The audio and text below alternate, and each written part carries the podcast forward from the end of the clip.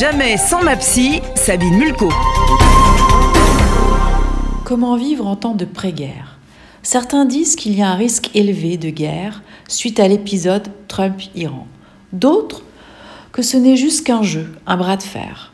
Enfin, pour nous, simples citoyens, c'est l'incertitude du lendemain, la peur du futur proche. Cette incertitude peut être stressante pour certains. Des troubles du sommeil, de l'alimentation peuvent s'installer un peu comme les symptômes du stress post-traumatique. Mais là, le traumatisme n'est pas du passé, puisque l'incertitude demeure pour l'avenir.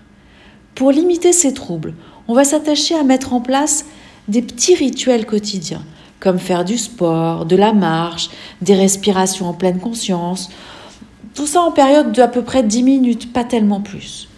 Pour installer ces rituels, on a besoin de 3 à 4 semaines. On va aussi chasser de son esprit les ruminations, en leur disant que pour le moment, il n'y a pas le temps pour cela. On va remettre à un jour lointain ces pensées qui ne sont que des empêchements à être dans la vie. Et durant ce moment, on va encore plus travailler les sujets importants. Qui veux-je être? Que veux-je faire de ma vie? Quels souvenirs veux-je laisser à mes enfants, mes petits-enfants Pour conclure, il est tout à fait légitime d'éprouver des inquiétudes sur l'avenir.